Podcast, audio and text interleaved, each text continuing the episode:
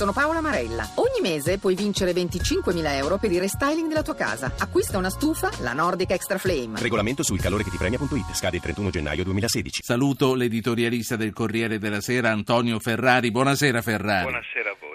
Antonio Ferrari, eh, siamo insieme per parlare di Medio Oriente, ma eh, vorrei chiederti, visto che abbiamo ascoltato questo titolo e di questo viaggio importante per Pechino e per la Cina, quale valore ha l'arrivo a Londra del presidente cinese?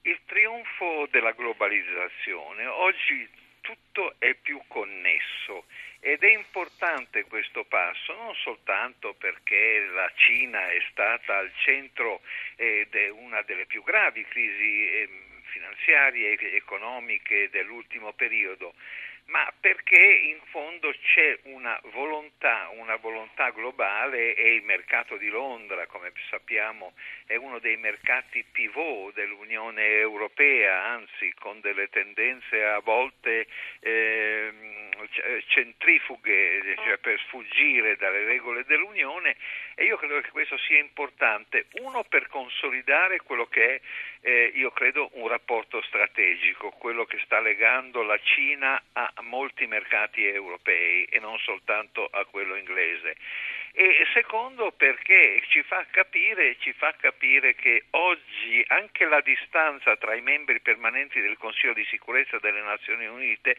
e questo può avere degli effetti anche importanti dal punto di vista geopolitico e strategico, sì. beh, si è molto ridotta. I membri permanenti sono Gran Bretagna, Francia, eh, Russia, Stati Uniti e Cina, quindi è ovvio che questi legami vadano anche anche un po' al di là dei rapporti bilaterali e possano in qualche modo Cementare. tutta la situazione eh, diciamo, delle aree di crisi. Non era tanto di Londra comunque che volevo parlare, ma è uno degli elementi d'attualità di politica internazionale, ma di ciò che sta continuando a succedere in Israele. Nel sud di Israele un migrante eritreo oggi è stato ucciso, abbiamo sentito, in una stazione dei bus perché era stato scambiato per il terrorista che ieri aveva ucciso un soldato e ferito nove persone. A Gerusalemme in pochi giorni è cresciuto un nuovo muro che adesso però eh, viene limitato, si dice eh, forse dimmi tu, lo faranno, lo faranno sparire, lo faranno abbattere. Comunque... Sì,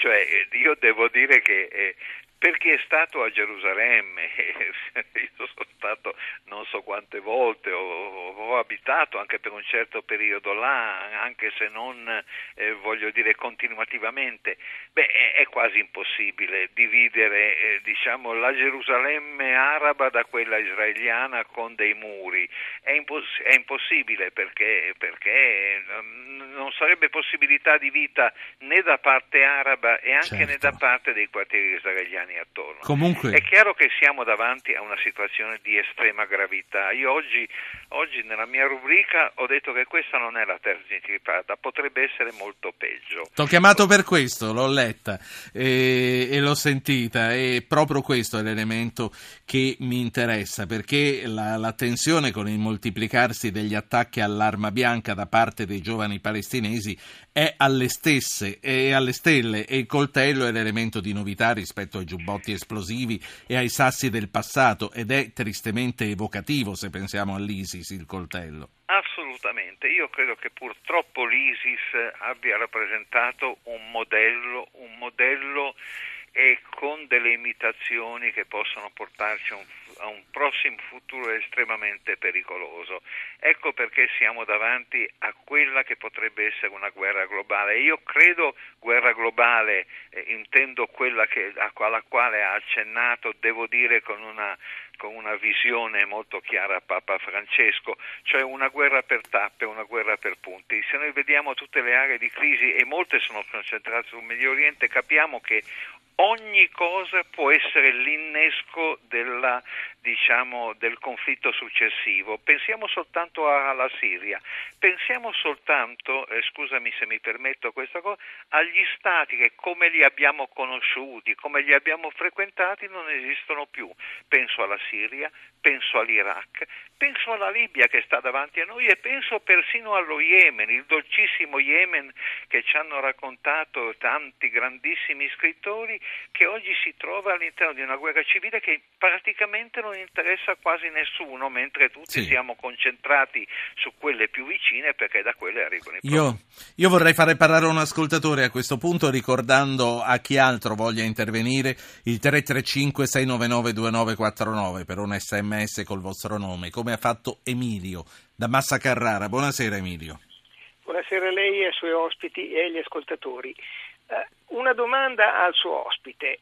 I curdi che vengono spianati dall'aviazione del nostro amico Erdogan, la Merkel che va in Turchia e fregandosene ampiamente degli diritti eh, delle popolazioni dice farò di tutto per far entrare la Turchia nell'Europa.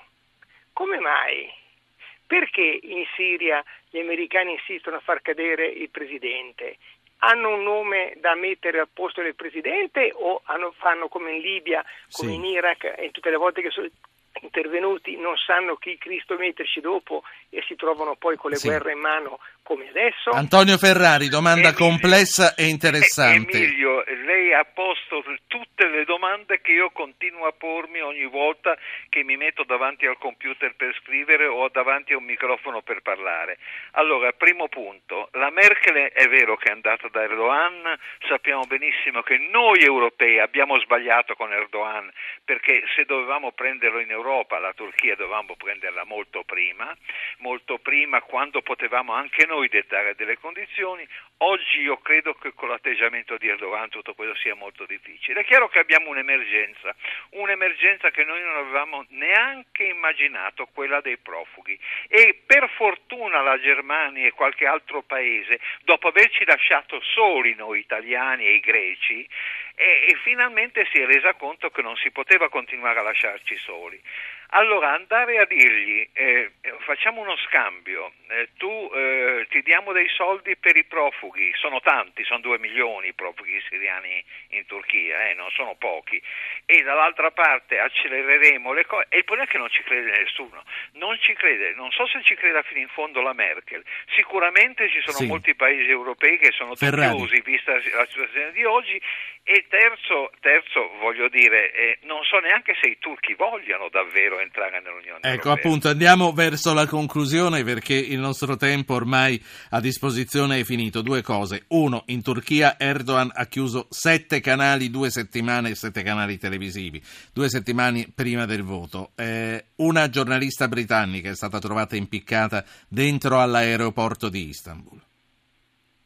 Bene, sulla giornalista britannica io non posso dire nulla perché non ho ele- elementi. Certo ci sono de- delle cose stranissime. Questa eh, signora coraggiosa, coraggiosa veramente che aiutava gli inviati di guerra in Iraq, aveva perso l'aereo, ne aveva uno o due ore dopo e improvvisamente dice ma to, mi suicido.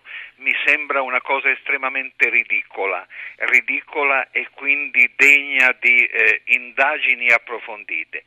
E poi eh, dall'altra, dall'altra noi siamo alla vigilia di un voto, e questo lo voglio dire è importante, cruciale in Turchia, quello del primo novembre.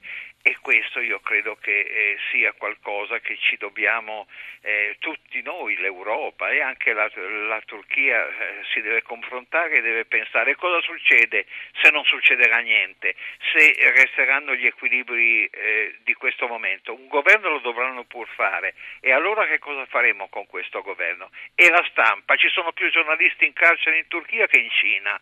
Beh, allora a questo punto dobbiamo porci delle domande e porci anche degli obiettivi precisi. precisi. Noi siamo pronti a accogliere tutti, l'Europa è aperta, l'Europa forse ripeto ancora una volta, va sbagliato prima non accogliere la Turchia, però un paese che tratta Sì. i giornalisti in questo modo, tratta i social in una maniera più brutale, beh, è un paese che va Grazie. un tantino messo in riga. Grazie Antonio Ferrari per questo intervento, editorialista del Corriere della Sera.